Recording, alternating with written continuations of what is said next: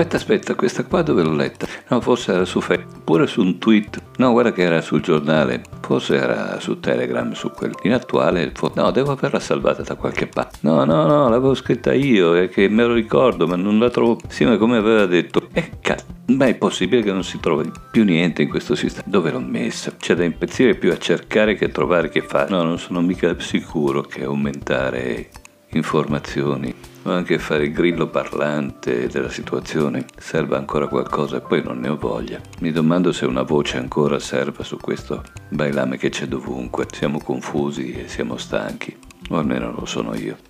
E non è certo susseguirsi di notizie che ci faccia bene, anzi, Shortcaster era nato per le testimonianze più che per le notizie. Però quello che ci troviamo a vivere in questi giorni è di per sé una testimonianza. Forse non in prima persona, però in fondo adesso siamo tutti in prima persona e quello che si dice in giro in fondo fa parte di ognuno di noi. Infatti, questa mattina stavo proprio considerando che nelle case in questi giorni ci sono grandi prove di pensionamento anticipato. Si dice che quando uno va in pensione, tua moglie come farà adesso a sopportarti? E lo stesso vale per i mariti. Per di più a sopportare anche le frustrazioni che ci sono in questo periodo. E a intervenire su questo stesso problema in giornata c'è stata l'intervista alla Beggetti Finzi, una decana della psicologia italiana, che se Axian in questi giorni si è registrato il record delle richieste di divorzio, lei commenta suggerendo di programmare la giornata. Programmare la giornata è il titolo è il segreto per evitare i conflitti. Non so se proprio sia così, anche perché in questi giorni è abbastanza difficile programmare la giornata. In genere le nostre giornate ci venivano programmate da altri e non eravamo più abituati a farlo. E se non erano altri a farlo, erano gli impegni stessi a farlo. Invece con questo isolamento, con questo dovere gestire il nostro tempo e non in un periodo di ferie che in fondo, anche in questo caso, sono gli impegni che guidano le nostre decisioni, ma proprio in un periodo in cui siamo in casa, siamo al lavoro nello stesso tempo, siamo chiusi dentro, parzialmente fuori, dobbiamo esibire un permesso per poter uscire. In fondo siamo come agli arresti domiciliari, però in queste situazioni vengono fuori degli aspetti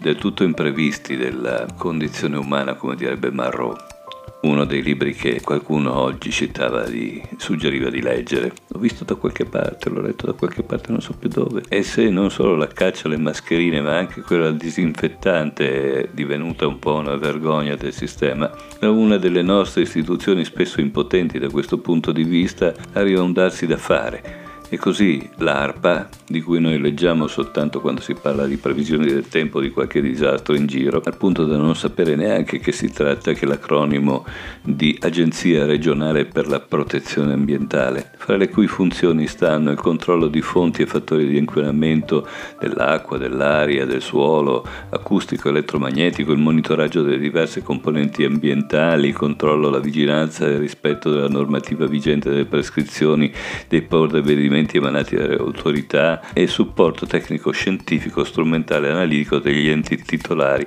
con funzioni di programmazione e amministrazione attiva in campo ambientale. Alla faccia di tutte queste promesse, per far fronte all'emergenza di gel disinfettante, se ne occuperà lei l'ARPA, a produrne, servono scorte, l'obiettivo di crearne 40 litri al giorno.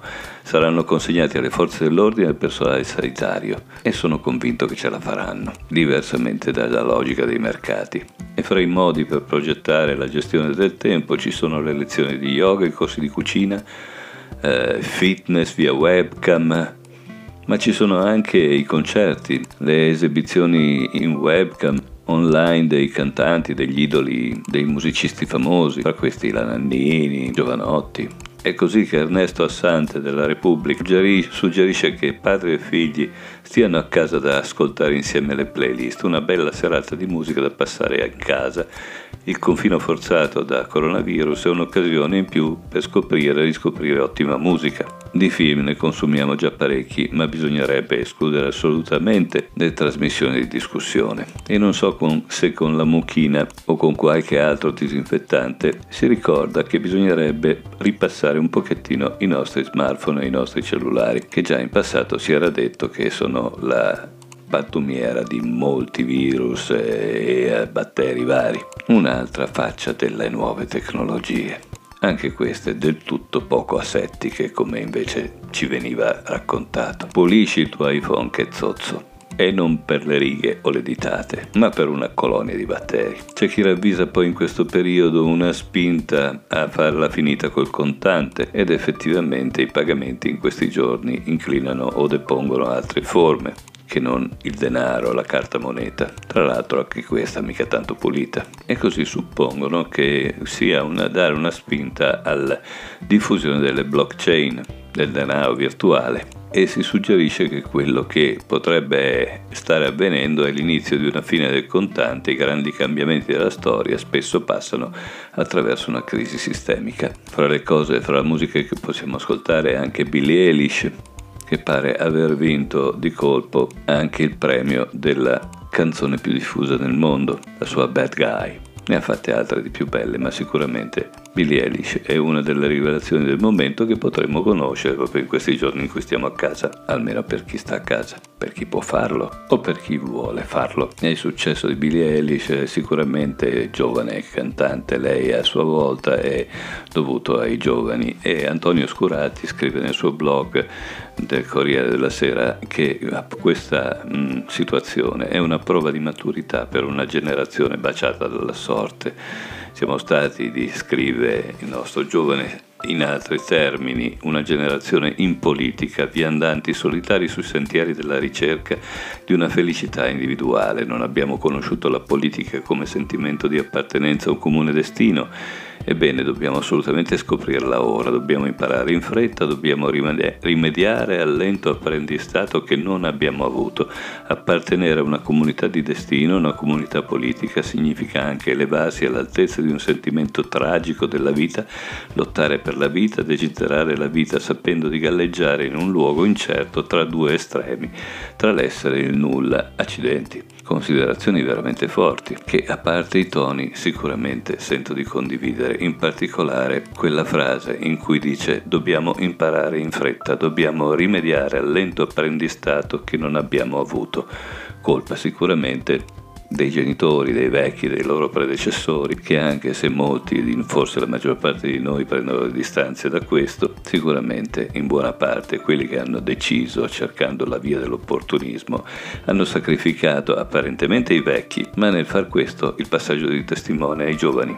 La lentezza, che dice il nostro autore, che dovrebbe caratterizzare un apprendistato, per molti di noi così è stato. Ora invece la lentezza gira un po' a vuoto per molti giovani, che all'apparenza invece da loro si aspettano dei risultati immediati, proprio perché millennial, perché giovani o qualche altra sciocchezza del genere. Insomma, dopo la grande corsa, anche per loro, si tratta di un momento per riscoprire quello che una cultura sociale anfetaminica, se non addirittura cocainomane, gli ha nascosto.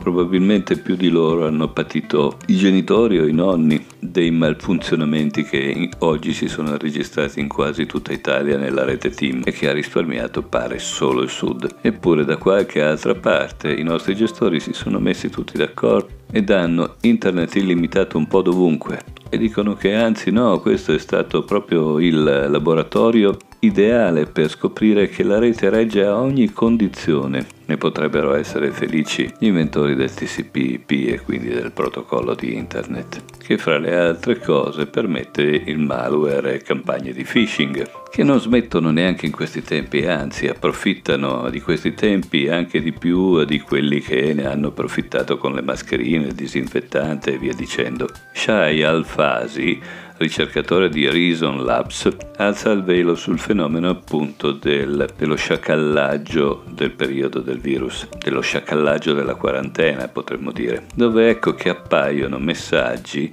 che chiedono di effettuare il prima possibile un pagamento per completare l'ordine di materiale sanitario, sperando che qualche dipendente di azienda poco attento abbocchi all'inganno magari approfittando di questo momento molto poco tranquillo.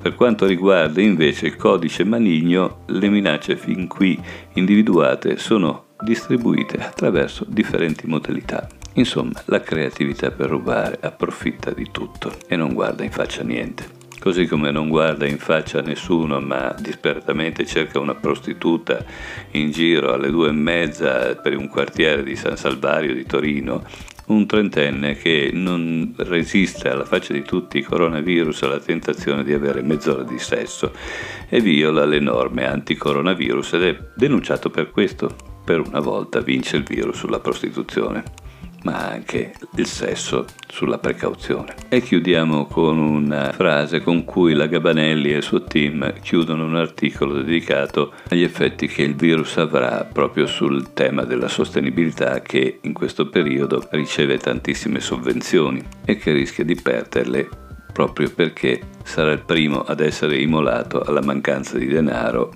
conseguente a questa emorragia dovuta al contenimento del coronavirus. Sappiamo invece, scrivono, che il costo umano e il disastro economico innescato dalla malattia potrebbe rendere ancora più difficile combattere i cambiamenti climatici, poiché le risorse che si pensava di destinare a progetti ambientali dovranno essere dirottate sulla ricostruzione delle macerie.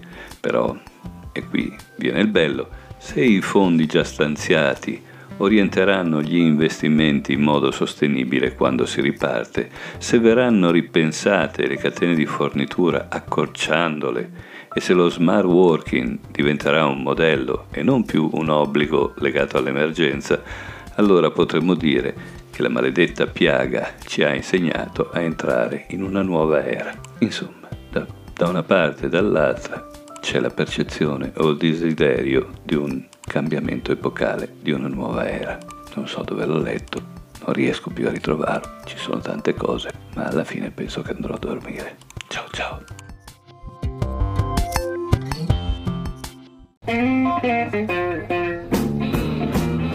Thank.